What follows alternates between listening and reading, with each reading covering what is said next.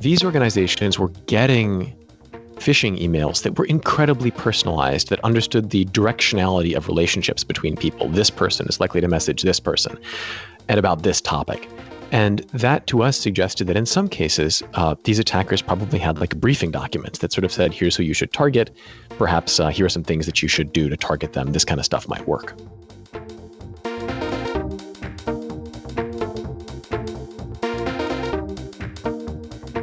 To episode 320 of the Cyber Law Podcast, brought to you by Steptoe and Johnson. Thanks for joining us. We're lawyers talking about technology, security, privacy, and government. Uh, and the views expressed here do not reflect those of our institutions, our clients, uh, the poor families that have to listen to us during do- lockdown, or the pets who will occasionally offer their own views during the course of the episode. Uh, uh today, I'm going to be interviewing Chris Bing and John Scott Railton. Uh, Chris is a cybersecurity reporter with uh, Reuters. We've had him on before. I think you were uh, with Cyberscoop at the time, right, Chris? Yeah, I think I've been on since uh, since I was with Reuters. But yeah, great to be back. Okay. And John Scott Railton, senior researcher at Citizen Lab, PhD candidate at UCLA, and author of, uh, co author of a report that we'll be talking about. Uh, uh, John, go Bruins. Good to see you. How are you doing? Very good. Uh, and for the roundup of news today, we're going to have David Kris, co founder of Culper Partners, law professor, uh, and formerly with the Justice Department uh, with Intellectual Ventures and with Time Warner. Uh, uh, David, where are you a law professor? Um, I teach currently at the University of Washington out here in the Seattle area where I live. Uh, and when I lived in D.C. back in the day, I taught at Georgetown. But just as an adjunct professor, I'm not a, a full blown professor by any means. No, because you're too busy writing to uh, uh, to be a law professor just teaching. Uh, um, you, you you produce the definitive work on uh, uh, FISA and intelligence surveillance law, uh, and um, we're all grateful to you for doing that in your spare time. Okay, and Nate Jones, uh, co founder of Culper Partners, formerly with the Justice Department and the National Security Council. Uh, uh, Nate, you're holed up in Oregon, right? That's right. Okay. Nice, uh, cloudy, rainy day today. Of course it is. not surprisingly. it's it's not June, so it must be cloudy and rainy. All right, and Nick Weaver, senior researcher and lecturer in computer science at UC Berkeley. Nick, good to have you. Excellent.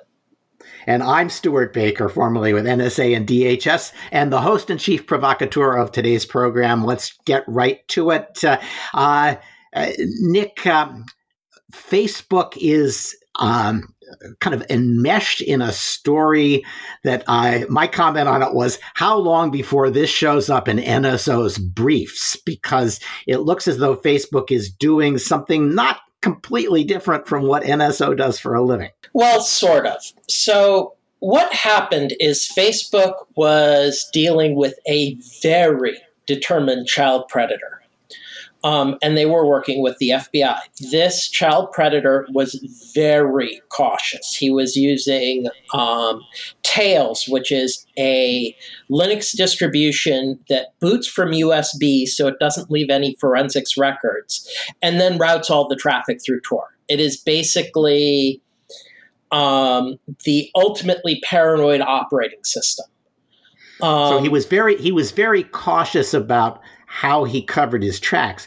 But in what yes. he did, he was really kind of completely out of control. Yes, nauseating. Basically, blackmailing young girls into producing sexually explicit material for his gratification.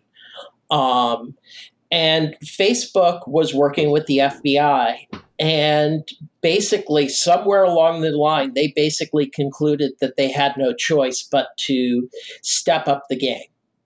And so, what they did is they contracted with a third party vendor to create a FBI style uh, exploit malcode that would identify his computer. So, if you infect his computer, it just basically says, I am here. And in particular, what they targeted was the video player on Tails. And interestingly enough, I don't think it was actually a zero day. Rather, what it was was a vulnerability that was going to be patched in the next release. So one of the components was updated, the video player. And when Tails does a new release, they update all the pieces. And so by looking at the video player having a new update that wasn't yet incorporated in Tails, finding a vulnerability for that, spending north of $100,000 on the third party contractor to provide to the FBI. This is how annoyed Facebook was with this truly despicable um, predator is they spent over $100,000 of their own money to develop an exploit to hand to the FBI so that the FBI, with a warrant, could de anonymize this guy. Well, I've, i often say that, you know, uh, no matter how much you believe in privacy, if you work in this field, sooner or later you're going to find somebody so vile that you don't think they deserve privacy, uh, which is, of course, the, the, position of the Fourth Amendment of the United States. It's only the nutcases in uh, Silicon Valley who are sheltered from this stuff that uh, that don't see it that way. But I'm struck by how I, I, don't know whether it was how lucky or how carefully this worked out for Facebook. Um, they are able to say, I believe, this is a one time only, one defendant only tool. It, we gave it to the FBI and they used it, as far as we know, once to get this guy, and now they can't use it again because Tails has been uh, updated. I, it makes me wonder how much of the uh, research was focused at, on finding a bug like that or whether they reported it so make sure it got updated after they had found it. I, it this is really suspiciously well coordinated. Actually, I think it's that it was suspiciously easy. So, what you do ah, yeah. if you want to attack Tails video player is you find out the video player that's installed, look for bug fixes that have been pushed into the main branch, but not yet picked up by Tails because Tails does a normal, regular release schedule. Now, a lot of those bugs might turn out to be exploitable memory vulnerabilities. So now you go and develop the exploit that way. And for free, you get the property of it gets patched in the next version, so it's a one-time use weapon. So we don't actually know who writes Tails, do we? Uh, yes, it's a uh, it's a quasi-public um, distribution. Um, and it's really mostly based around taking components and putting them together. So, um, okay, they rely very heavily on Tor, for example. Um, and it's basically a Linux distribution on a USB drive that's designed to boot from USB, which is standard ability. And the only real special sauce is route all network traffic through Tor, which is the kind of thing that Tor is designed to do. Got it. So I noticed that uh, it, this is partly a response to the um, movement to uh, adopt the Earn It Act, but uh, a number of tech companies have uh, pledged to do more about child abuse. Uh, is this connected to this? Uh, I think it's more a illustration of the same phenomenon that the trust and safety team really is always in tension on this particular issue because they have to deal with this truly vile stuff. And so Facebook has long been a very good citizen. Um, the biggest issue is, in some ways, there needs to be uh, a bit more government support. So, the big problem is is if you have an image how do you know if it's a known child abuse image even there is actually no central database that you can say here's a cryptographic hash um, tell me if this is known bad already um, is that right? Because I thought there were there were libraries that had been released uh, of, of pretty old. They stuff. all, ha- yeah, but they all actually have um, a tend to have uh, custom data sets. So Facebook's data set for what they know as bad images is not NCMEC's. It's one that Facebook has largely had to create on their own.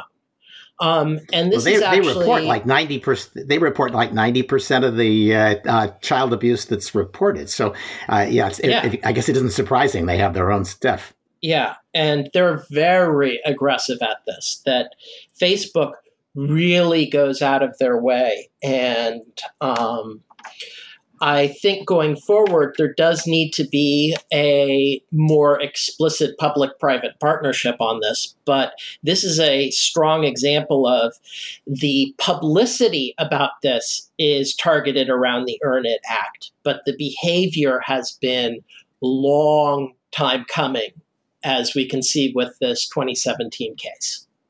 Yeah, uh, although I have to say there was a sort of uh, uh, Doctor Evil air when they said we're going to spend millions of dollars. I mean, uh, these guys can afford millions of dollars pretty easily.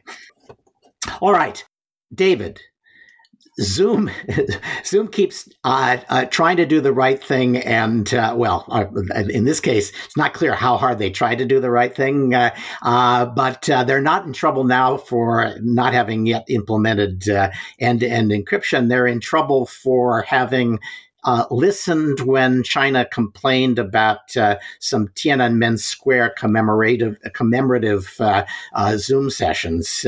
how did they handle yeah. it? Yeah, well, this is the um, the old tension and, and conflict between the democratic value of freedom of speech and the market value of operating in countries that don't respect the freedom of speech. So, as you say, there were four Zoom commemorative meetings uh, to be hosted. And according to the, the company itself, which put out a blog on this, the People's Republic government uh, complained about that. And in three out of the four cases, Zoom suspended the host account based on an assessment that there would be a significant number of participants in the Zoom meeting that were uh, living or based in mainland China. Um, Zoom apologized for that and put out this blog saying they've got to do better. Um, the chief thing they're saying they're going to do better is develop more sophisticated geo blocking techniques so that they can uh, block users who are in China while permitting meetings to occur for users who are outside China, say in Europe or the United States or elsewhere. Um, and that seems to be the, the preferred solution. It's this similar, I think, to solutions that have been adopted for blocking access to certain streaming content based on uh, geography, for example. Um, and uh, almost inevitably, they have also a letter from a bipartisan group of United States senators uh, demanding a lot of answers to a lot of questions. So we'll see how this plays out going forward. But but right now, what they seem to be doing, and they promise more information on June 30th, uh, is working towards um, geographically based participant level blocking techniques that will, I guess, satisfy the People's Republic government and uh, perhaps not offend Western governments. Yeah, I, this it's the only solution that's actually likely to be workable. Uh, it does raise for me the fact that uh, uh, from time to time uh, I have said, why is it that uh, uh, we can't and guarantee freedom of speech for Americans, take action that um, is limited to the United States, and the response from companies in Silicon Valley is, oh no, that would wreck the global nature of the internet, the interoperable global nature, which is, you know, it's it's in ruins already. I, it seems to me we ought to ask some questions about whether we can uh, protect our free speech values by uh, refusing to allow uh, foreign governments to uh, uh, tell us what can be said inside the United States. Well, it is a it is a messy intersection there where um, market incentives and uh, free speech and other values and technology come together. And uh, if you don't like it now, you know, wait a week and you won't like it, but in a different way at that time because it's very dynamic. yes, uh, well, I think that's right because uh, um, by then we'll ha- we'll have a draft bill from Senator Hawley uh, implementing the uh, Trump executive order on content moder- moderation. Is that right, Nate? That's right. I, I call this uh, portion of the program more talk, still not a lot of action. Um, there are two things that happened uh, or are currently happening. One is Hawley and, and, a handful of other senators sent a letter to the FCC um, asking them to define the criteria under which companies are immune under Section 230. This is a follow on to Trump's executive order in which he um, directed the Commerce Department to do the exact same thing, essentially. Um, we'll see where that goes. But the big problem for the FCC is they're limited by the statute itself. And you've come up with, uh, I think, in our last conversation about this, some creative theories about how you could go after some of these companies despite the broad immunity of 230. But um, you know, I think those ways are still pretty limited, and uh, including to pretty limited factual circumstances. And so, um, the real action here and the real threat to the industry is around legislation. And that's right. Hawley's legislation that he's drafting would would reportedly remove the liability protections in 230 for both user generated content and moderation decisions of these companies if they're found to have enforced their terms of service unevenly. Um, and a Politico report this morning suggests that the bill would also make those liability protections in 230 contingent on not selling targeted advertising based on user activity. Um, a couple things here stick out to me. One is uh, uh, that at a high level, there's a there seems to be a growing consensus that 230 should be revisited in some way. The the thing that we're lacking at this point is any consensus around what it should be changed to accomplish. And so let me let me ask you let me ask you this. Uh, Nate, we we we, yeah. we disagree on almost every aspect of this. uh, let me let me let me see if I can find common ground. Do you think it would make sense to say that uh, um, companies are required uh, where they have identified uh, suspected foreign government communications uh, uh aimed at the American public to either um, uh, uh, take them down or uh, put them in a special category so that people are warned before they go there and to cooperate with U.S. counterintelligence authorities in trying to figure out uh, who's doing it and whether they should be prosecuted under U.S. law? Well, I, I, think certainly the first portion of that has a lot of merit. The the part about either taking it down or labeling it as such, so that people can make informed decisions about about the content itself. The cooperation with intelligence agencies, um, you know, has has a lot of downstream effects potentially, and there are other legal changes that might actually be required in some cases. And so um, that's a, a, complicated issue that um, maybe we put a pin in and have to think a little bit more about. But I do think that um, the the takedown or labeling of of you know particular speech directed at the American public by foreign governments um, is something that I think a lot of these um, companies have been trying to to do more on.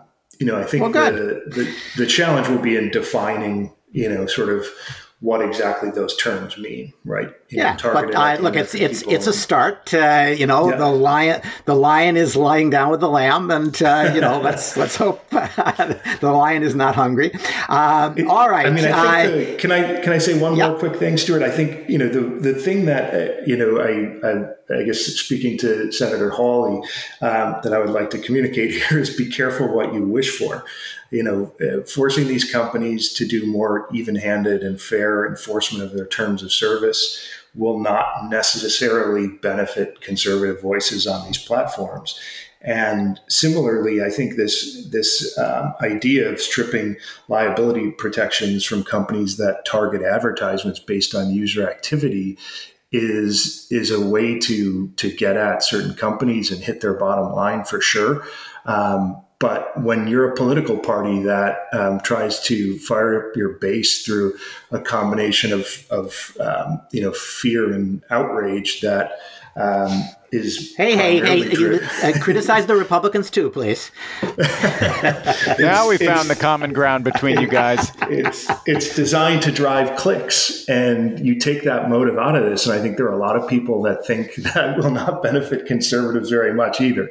And so um, you know some of these solutions to me um, seem like uh, if they're ever implemented they may actually do more harm to conservative voices than good so we will we will see. I think uh, this for for sure this is a this is a um, project that's going to take a decade as we work out the power relationship here and figure out what uh, can be done. Uh, I sort of like the idea of saying no one no one who serves uh, content in the United States can accept any order from or guidance from a foreign government that would be a violation of the First Amendment if they got it from the U.S. government. I cannot believe there is a rule that uh, the Russians can censor what we see, but uh, the uh, U.S. government can't. Uh, so trying to get at that would be worthwhile.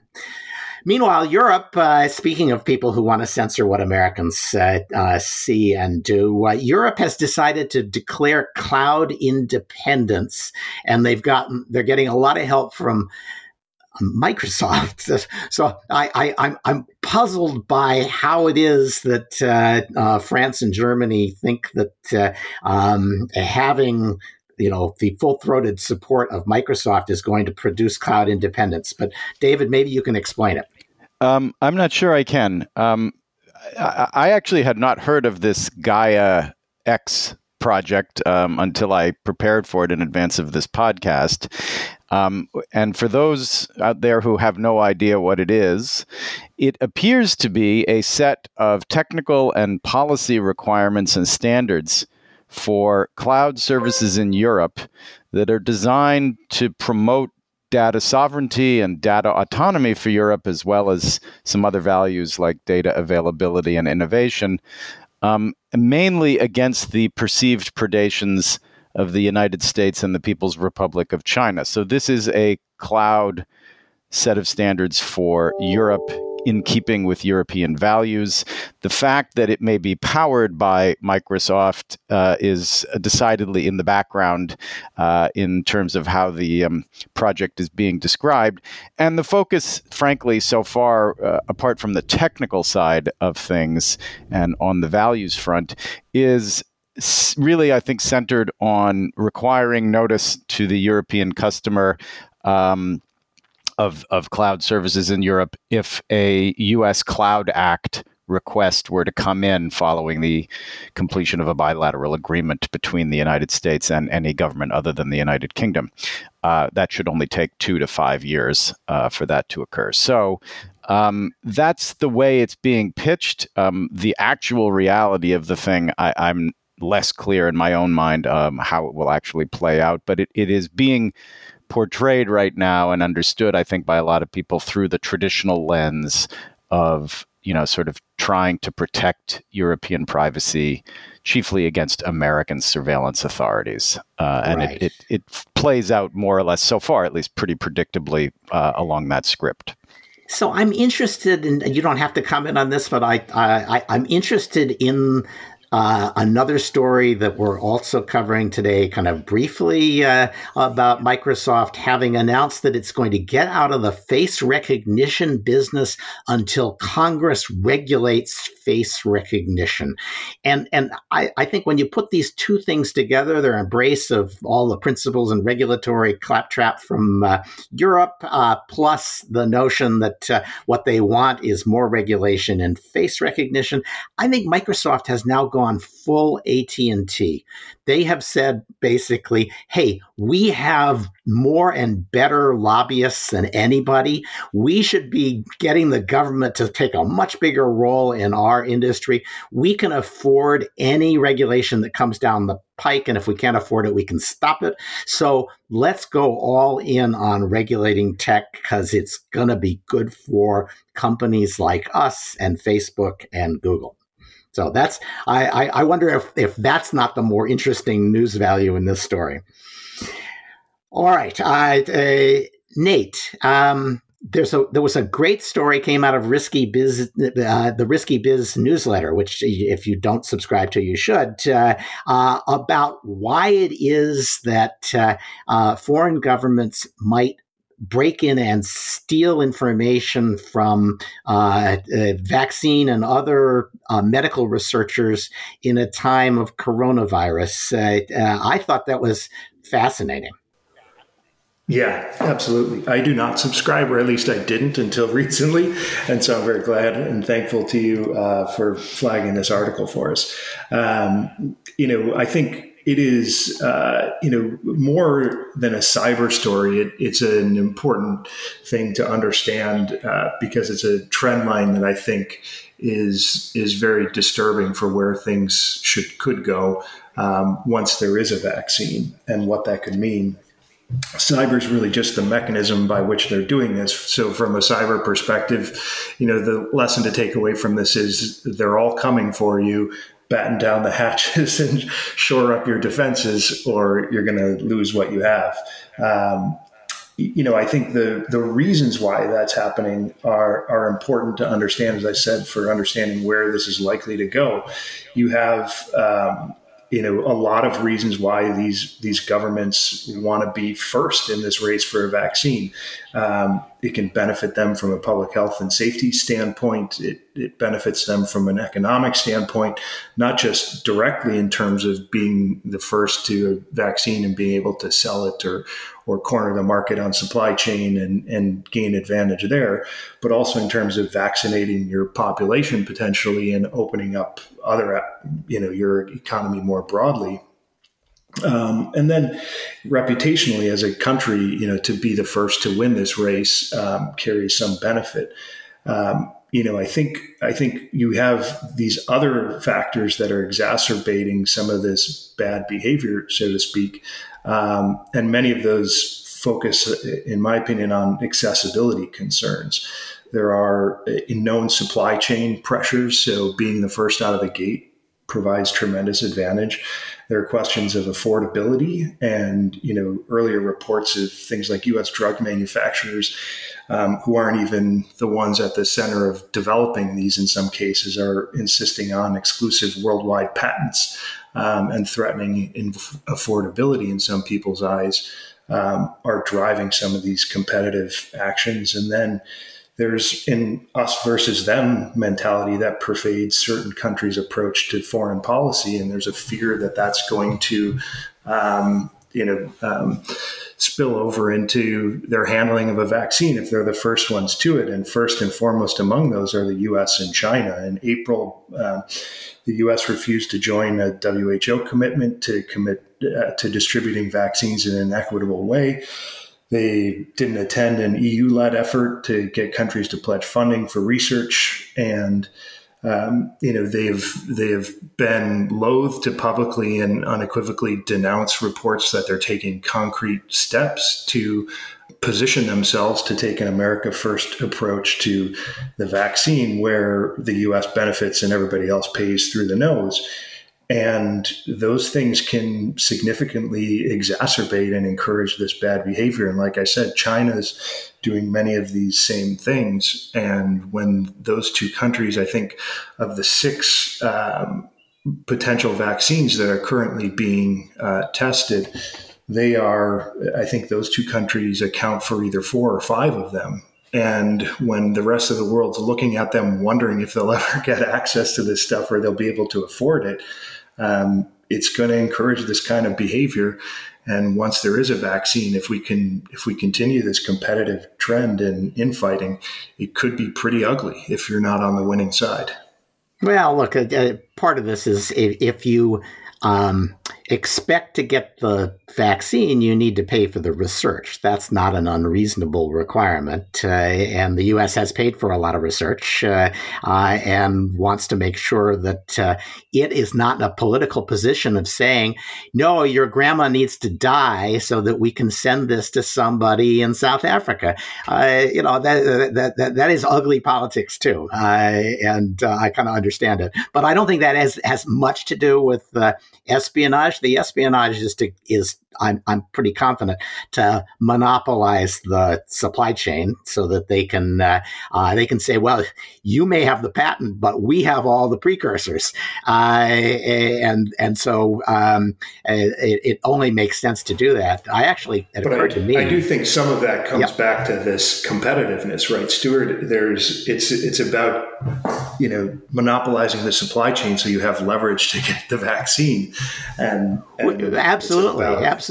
But you know, look, I, we we don't stop we don't stop ugly competition by saying we're not going to compete. If uh, if the Chinese are doing all that, uh, uh, then the question is, do we uh, compete or do we lose? Uh, that's a that's a that's a harder choice. Uh, um, but I do think that or you gang up with others and force them to, to be more cooperative, and it's not a matter. Oh of, yeah, because because the rules based. It's a matter of healthy versus unhealthy the, competition, right? If I, and you know there was a there was a time there was 20 years when the U.S. was counting on a rules based international order to uh, um, put China into a framework that uh, allowed the U.S. not to uh, uh, to do extraordinary things uh, to compete with China. But I, I, don't think anybody believes that a rules based trading system is going to uh, work with China. They they recognize they're a big player and they can break the rules if they want to. Uh, and so we would be crazy to rely just on rules to constrain Chinese behavior in, in in contexts where where it really matters to both countries. I think I think the theme that's developing is be careful what you wish for. Throwing that rules based order out the window may not, um, you know, produce benefits for us if we're. Oh well, yeah. Look, we, we you know, uh, fifteen years from now, we may say, yeah, I wish we had a rules based uh, system, but we we always believed that, uh, and what we don't believe now anymore is that it will really constrain China in fifteen years. Nick, you were you were going to say something. Uh, you do have to understand that China really does want to understand the source code behind Bill Gates's mind control chips. So that's perfectly understandable. yeah, I, I, I, did. It did occur to me that if you do cyber espionage well enough, you'll know before the people doing the tests whether the vaccine is going to be a success because the people doing the tests are deliberately blinded from the results for uh, uh, a substantial period. But if you can get access to the results that are coming as they come in and before they're uh, unblinded, uh, you'll know uh, where the vaccine is going.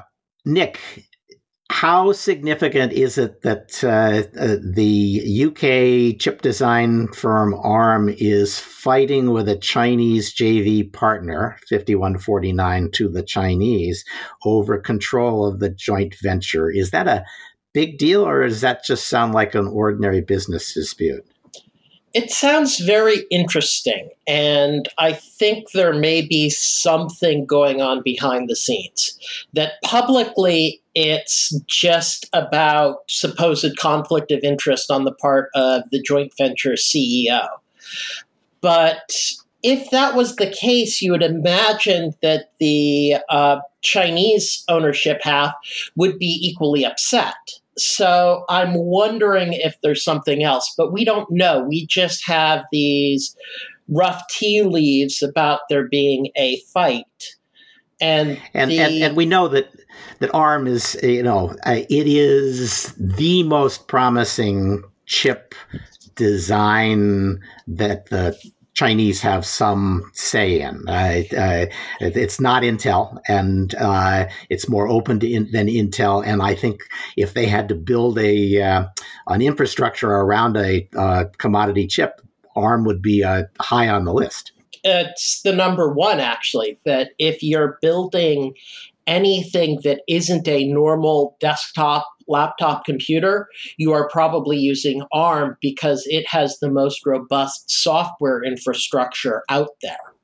Okay, I, here's a story I, I, I, inserted because it got a lot of votes uh, on LinkedIn. Universal Plug and Pwn uh, turns out that uh, uh millions of routers and other de- devices can be commandeered into a DDoS army. Uh, how serious is that uh, exploit? It's moderate. So, what it is, is a reflector attack that you can con- contact a UPnP device and tell it you have to go and fetch this URL to update your status. And so this is describing a reflected DDoS attack. So you trigger some other machine as part of the DOS. It's significant, but it's not massive. There's so many DDoS reflectors and the like out there. The bigger right. concern is just that this is not a protocol that should be exposed to the internet, period. And I would hope that ISPs start to consider that they should just block all incoming UPnP requests from outside the network. Yeah, you would think so, right? It's kind of hard to think of what, uh, unless you're running your uh, uh, network over uh, your ISP so that you can do this. Uh, uh, you shouldn't be doing UPnP and over over the internet. And if you're doing UPnP over the internet because you find it more convenient, you're um, going to get pwned. Okay, uh, let me just do quick updates on past stories and then we will close down. Uh, uh, Israel, uh, which had one of the more controversial coronavirus surveillance systems for contact tracing using their uh, uh, um, counterterrorism monitoring system has shut it down. It looks as though the uh, uh, intelligence agencies never really liked using it. And they said, Can we stop now? And uh, the Knesset said, Yeah, you ought to stop now. And um, the government said, All right, we're going to write legislation and keep it right on the shelf here, hair trigger to allow it again. But since uh, the peak has passed here, uh, we'll, we'll let you off the hook. Uh, you will remember my remarks about the uh, uh, uh Brewster Kahle, the uh, internet hippie uh, who wanted to give away all these copyrighted books for long-term loans because coronavirus. he got sued and he has stopped his long term loan program. Uh, it's not clear that the lawsuit is going to stop, so uh, it may yet turn out not to be Woodstock for internet hippies, but Altamont. And that's a uh, a reference that very few people are going to get. Uh, uh, Except that there's Wikipedia, so everybody okay. can find out. Quickly. Okay, go for it. Wikipedia. Uh, get out the pool cues and start beating poor Brewster Kahle. Uh, all right. Uh, the president uh, the uh, chairman uh, uh, at Har- at Harvard of one of their technological departments. Uh, uh, it's Charles Lieber. He was arrested. We covered the arrest. Now we're covering the indictment. He's been di- indicted on false statement charges. Um, I raise uh, well eye eye opening amounts of money were handed to him under the uh, Thousand Talents program, and he reported little or none of it. Uh, so uh, next we'll get to report on the fact that he's gone to trial. Uh, and uh, the story that I mentioned earlier, everybody except Clearview seems to be getting out of the face recognition program or market, leaving it open to Clearview, at least in the US. There are other uh, suppliers from outside the US. Uh, Microsoft got out and said, but we'll come back in if you uh, turn it into a regulatory pro- a problem for Clearview AI. IBM said, well, we're not selling anything anyway, so we're going to get out. And Amazon said, uh, um, uh, we're going to declare a moratorium for a year on sales to the cops. Uh, um, eh, and my guess is they'll be improving their uh, performance over the next year.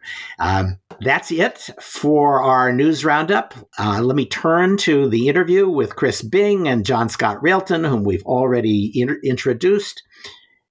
So both Chris Bing and John uh, Scott Railton uh, uh, have moved forward uh, in the last week a really interesting story. Uh, uh, and it's essentially the story of a an Indian individual and firm that appears to be a very prolific hacker for hire.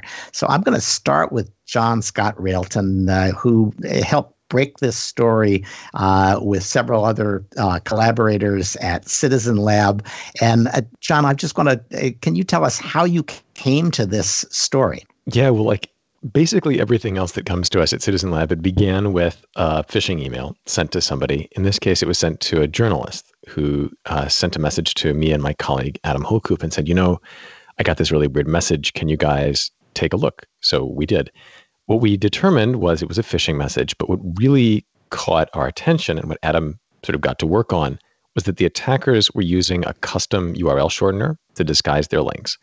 The thing is, the shortener that they were using was deterministic and sequential, which meant you could enumerate, in theory, and unshorten all the links that they had sent with it. Because of the way that their phishing was set up, each of those links had the email address of the intended target. Well, this so is began, sweet. Uh, if I could interrupt you, the GRU made the same mistake, didn't they? The G, you know what? It is. It is just one of those continuing Easter eggs baked into many phishing kits, and um, for it we're eternally grateful. Yes. Okay, so you were you were you were uh, sequentially enumerating all of their targets and finding the email addresses of the people that they thought were good candidates for uh, uh, cyber attack. Well, we, uh, that's yeah. pretty. How many? How many did you find? We enumerated so many targets. We found thousands of targets and tens of thousands of phishing attempts, and we sat for years with this data trying to figure out what we were looking at, and it became clear that the pattern who was targeted when indicated not a state group, although they were super prolific, but a hack for hire operation. And there were targets everywhere. Like pick a country, we found a target. Pick an industry vertical, there were targets. And so a good part of our investigation went from the initial technical part of like, let's kind of climb on top of these guys' infrastructure and watch them from behind to let's figure out what connects these people. Let's go talk to many of them and let's try to find cases where there are cohorts of people who are targeted together for the same reason. And, and those probably would have been, you know, pretty close together on the uh, sequential uh, um, uh, URL shortener, so that you I can probably you, make some guesses. Ah, that's yeah. Sweet. I see you read the stuff on GRU well. It's not it's not false, and the same thing was true here. And what we really saw was tasking. You know, in the same way that an Intel operator would have tasking, and so there would be just like a batch would sail out. What made it interesting is that some of the targeting happened once, twice, maybe five times maximum against some target. But in other cases, there were targets who got hundreds of messages over years. And we began to get this picture of like maybe different analysts on their side and different targets with different kinds of payment behind them. So, you know, there were some customers of this hack for hire operation that were probably getting like the gold package years and years of highly personalized targeting. And then others who probably, you know, waltzed in the door with a single payment and a request for like a single account. Uh, okay, so the go- the gold standard get, gets you the sister and wife and daughter of the minor children as well as the target. Yes, but it, it also gets you like a level of sophistication in the deception. So everybody sort of has this thing like phishing is not that technologically sophisticated for the most part. True here too, right? Sure, they can take into account two factor authentication, but at the end of the day, this is really a deception operation. What was interesting, though, is that in the cases where we engaged with targeted organizations and got the phishing emails, we found that there was incredible sophistication and organizational knowledge. So, one cluster of targets, for example, um, was a group of nonprofits working on an environmental advocacy campaign called Exxon Knew, which provided evidence that for decades there was research inside Exxon that was taking into account climate change. So these organizations were getting phishing emails that were incredibly personalized, that understood the directionality of relationships between people. This person is likely to message this person and about this topic. And that to us suggested that in some cases, uh, these attackers probably had like briefing documents that sort of said, here's who you should target perhaps uh, here are some things that you should do to target them. This kind of stuff might work. I like this because it it, it tells us that uh, uh, there's if you're going to do a, a, hack for hire operation, uh, it's not just some guy in India who is deniable and unextraditable. But uh, the people who want the hack done have to get their hands dirty. They have to say, "Oh, I know this guy. I know his uh, who his boss is, and he's he's bound to uh, answer his boss. Uh, he loves stuff about this topic or that topic, uh, and so uh, uh, send him this." Um, and that raises the question whether people a little closer to the targets, whether it's PI firms in the United States or um, the folks who would have hired the PIs might be uh, implicated in this. Uh, that's harder to, to find. Do you have a way of getting at that? That is harder to find. And I would say, you know, Citizen Lab's response to this um, at the request of a bunch of the targets was to provide a bunch of uh, material to the Department of Justice we understand the things that we can find, right? So our reporting highlights uh, some of these cases, and we expect to publish a bunch of reports going forward with other cases. But in those cases, we can't make any statements about evidence pointing to the ultimate commissioning party. And so I think that this is one of those situations where the group itself is so baroque and so prolific that you need lots of collaborations to track them but it's clearly also a case where there's a need for law enforcement to put all the pieces together. So I that that does make sense, and I want to get to Chris, but I, I have one question that uh, is uh, on the tip of my tongue. Uh, um, do you have any uh, um, uh, phishing emails that were sent to steptoe.com? Uh, none yet, but um, you know, send me your Excellent. personal Gmail too, and we'll we'll check it against the uh, we'll check it against the list. One well, of the interesting Stewart Baker, Stewart Baker. So that's that's easy. Uh, uh, so I'm I, I it looks as though I don't know whether to be happy that I wasn't targeted or a little insulted. Uh, apparently, nobody thinks that uh, they have to worry about me, uh, or maybe the fact that I make it up 20 minutes before we go on the air uh, prevents me from being a useful target. I don't know, Stewart. Maybe um, just keep uh, talking about BellTroX and uh, keep naming the people and uh, be in touch when you start getting suspicious emails. Who knows? I will absolutely. I have done that before. I uh, I had some uh, uh, early trips to China for big conferences where there were a lot of CEOs, and we all got uh, a bunch of thumb drive and other electronic gifts. And I brought them all back and gave them to a uh, uh cyber forensics firm. so I am glad to do that. So, clearly, law enforcement is getting involved. You got involved. Uh, how did you? How did Reuters get involved in this story?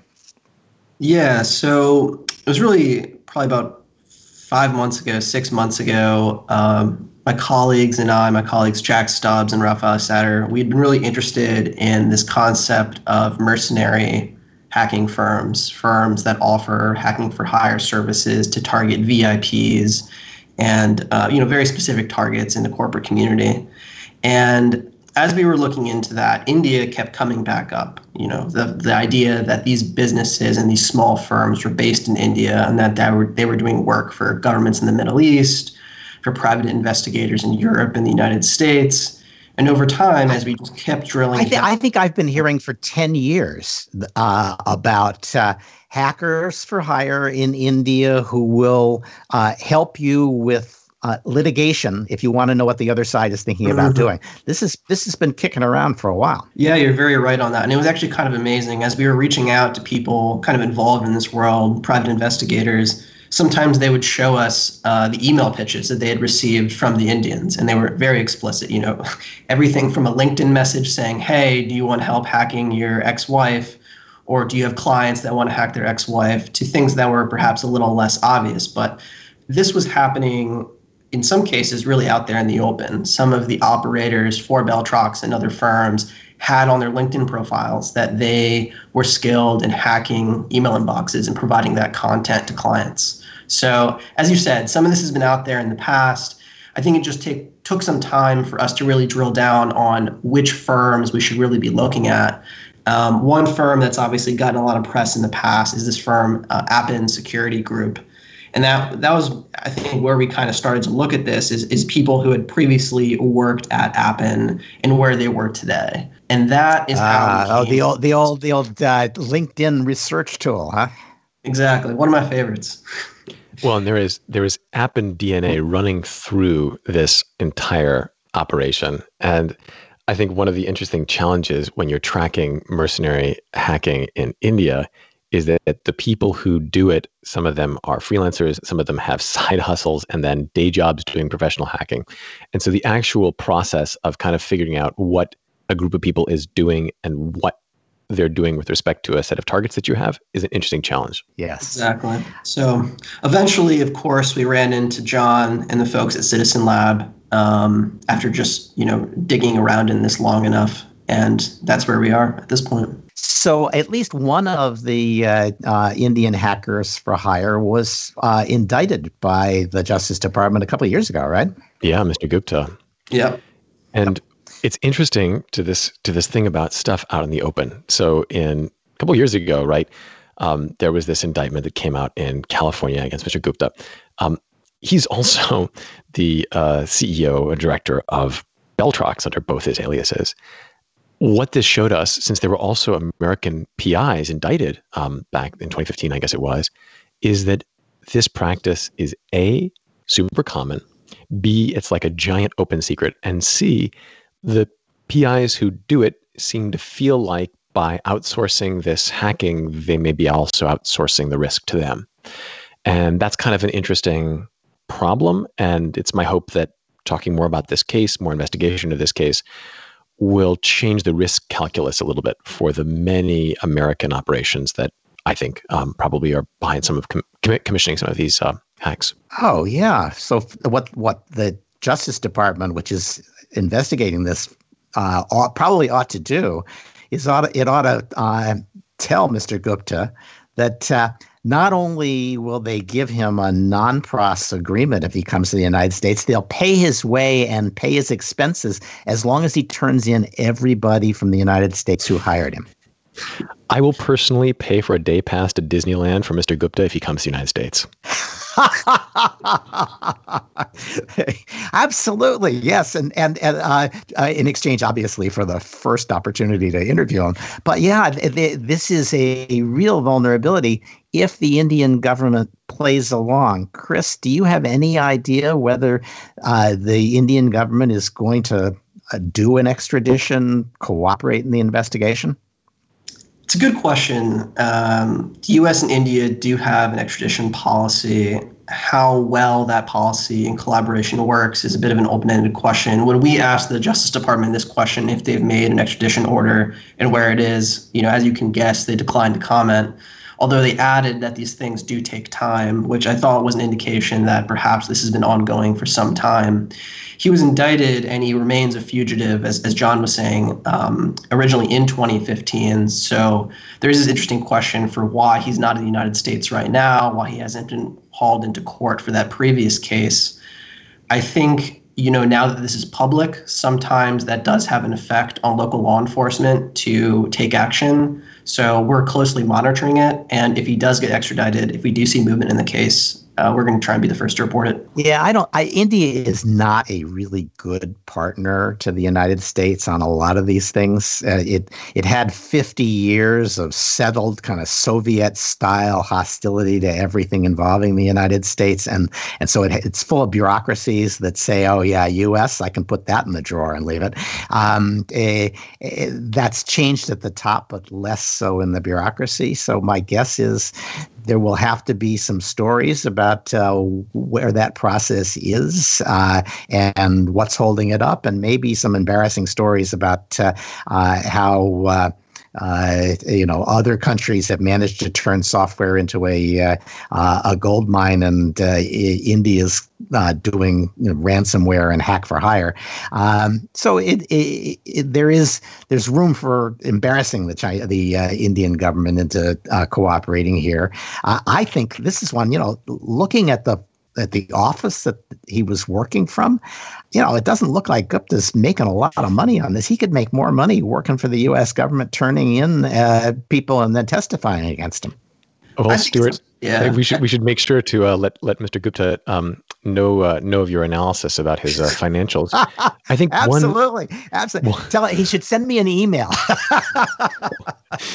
um, better yet, meet up for coffee.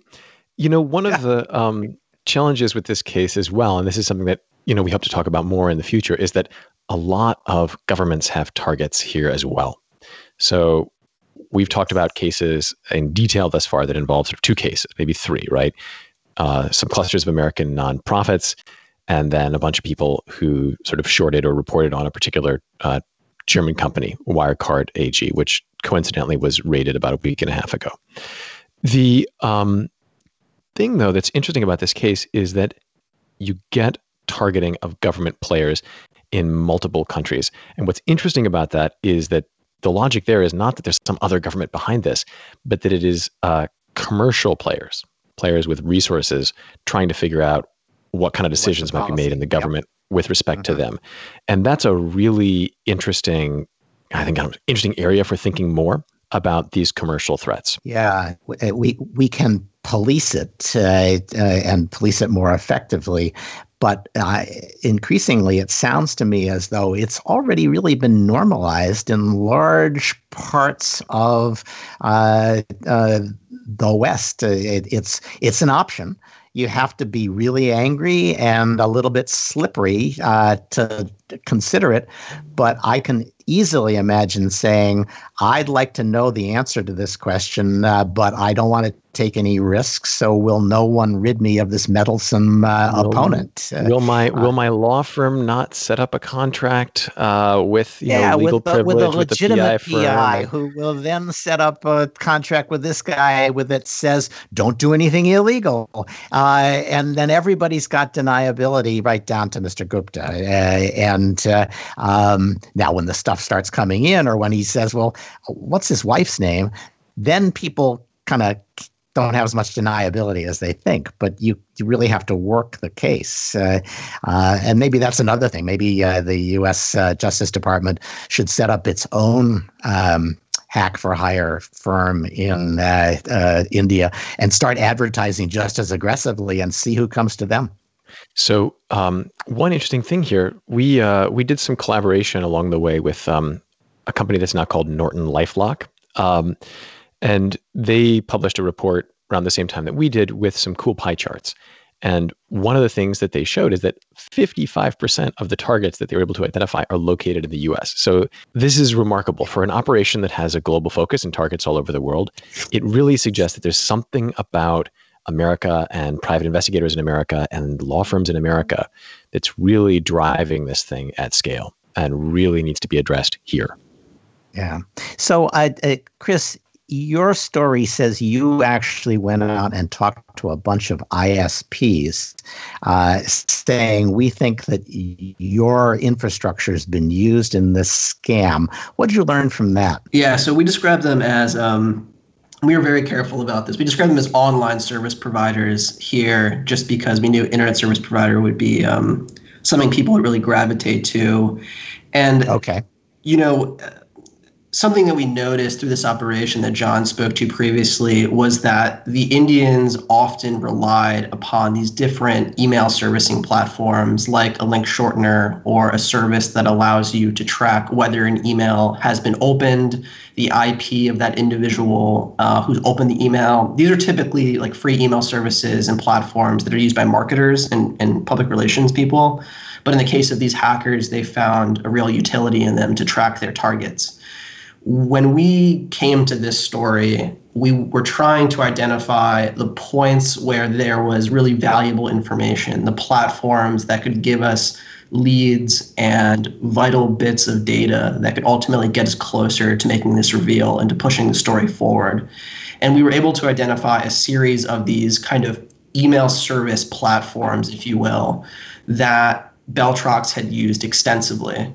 And we began uh, combing through our data, trying to identify them and starting conversations with them saying, hey, were you aware of this user sending these types of phishing emails? And sure enough, the BellTroX guys had three or four services that they constantly used for the last seven years, just continuously. It was like one of their consistent TTPs is they would use this service to track emails, or that service to shorten their URLs, or this service to try and identify the IP of the target when they open the email, right?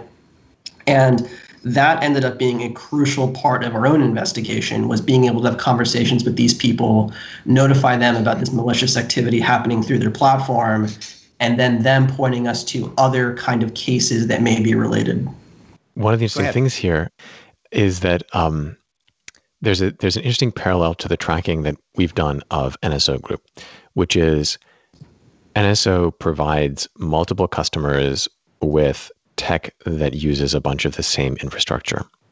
And so when one customer does a bad thing and you know my colleague Bill Marczak at Citizen Lab spots it, we're able to then get visibility on what a bunch of customers are doing. Something really similar has happened here, which is these guys used the same shorteners and a bunch of the same infra for a bunch of their different targeting. And the lack of compartmentation just makes it possible for researchers like us to really get a view into what they're doing. And it suggests something interesting about commercial targeting more generally, which is the OPSEC considerations are really different than state operations. And in some cases, yeah. they're the things that we really need um, to continue to track them. And it really differentiates them from state actors. And there's a, you know, there's a big difference in cost there as well. Well, this uh, this is another uh, instance of Baker's law of cybersecurity, which is that uh, our cybersecurity sucks, but so does theirs, uh, and uh, we can take advantage of just how bad their OPSEC is. Um, I'm going to close with a suggestion for how you could uh, fund Citizen Lab for the next 20 years. Oh, no. If you can figure out, if, if you can figure out the companies that are behind some of these, uh, uh, if there are companies, but it, it, sounds like that's quite possible. Uh, the companies that are behind these campaigns, you already know that Carson Block at Muddy Waters was um, a target for this kind of activity. Uh, so you could go to him and say, hey, you want to sell somebody short? How about these guys who've been using these tools and are going to be under investigation as soon as our report comes out next week. Uh, you know, and all he has to do is give you two percent of what he makes on uh, shorting those companies, and you're golden. You know, as soon as you began that unspooling that thought, I was like, what terrible place is Stewart going to go? And um, you definitely went there. So um, yep. let us know, John. Uh, but yeah. Um, if you want, it brings back a report on what he thinks. Yeah, I will defend you. Don't worry. Uh, uh, but you'll you'll you'll end up paying. This this whole suggestion your, uh, is actually an elaborate yep. ruse for Stewart to build his billable hours. exactly, exactly. But look, the only way you, you you really deter people is if the folks who are doing the ter- deterrence have um, uh, a, a, financial stake in making that work. Uh, so this is just like being a plaintiff's lawyer, uh, only uh, in a uh, much purer cause. So I I recommend it to you highly. give me a call if you decide to pursue it. Chris, uh, uh, Chris Bing, John Scott Railton. Uh, uh, it was terrific to talk to you, uh, and uh, I look forward to having you back the next time you you bust one of these guys. I want to thank David Kris, Nate Jones, and Nick Weaver for joining me for the news roundup. This has been episode 320 of the Cyber Law Podcast, brought to you by Steptoe and Johnson. Please send us guest suggestions at cyberlawpodcast at steptoe.com. Occasionally, I, have started to post uh, some of these stories uh, on Twitter and LinkedIn and ask people to vote over the weekend on which one we ought to cover. Uh, so uh, watch for that. Uh, I'm at Stewart Baker, uh, I think both places. if you like the show, rate us because that's our only currency. And join us next week as we once again provide insights into the latest events in technology, security, privacy, and government.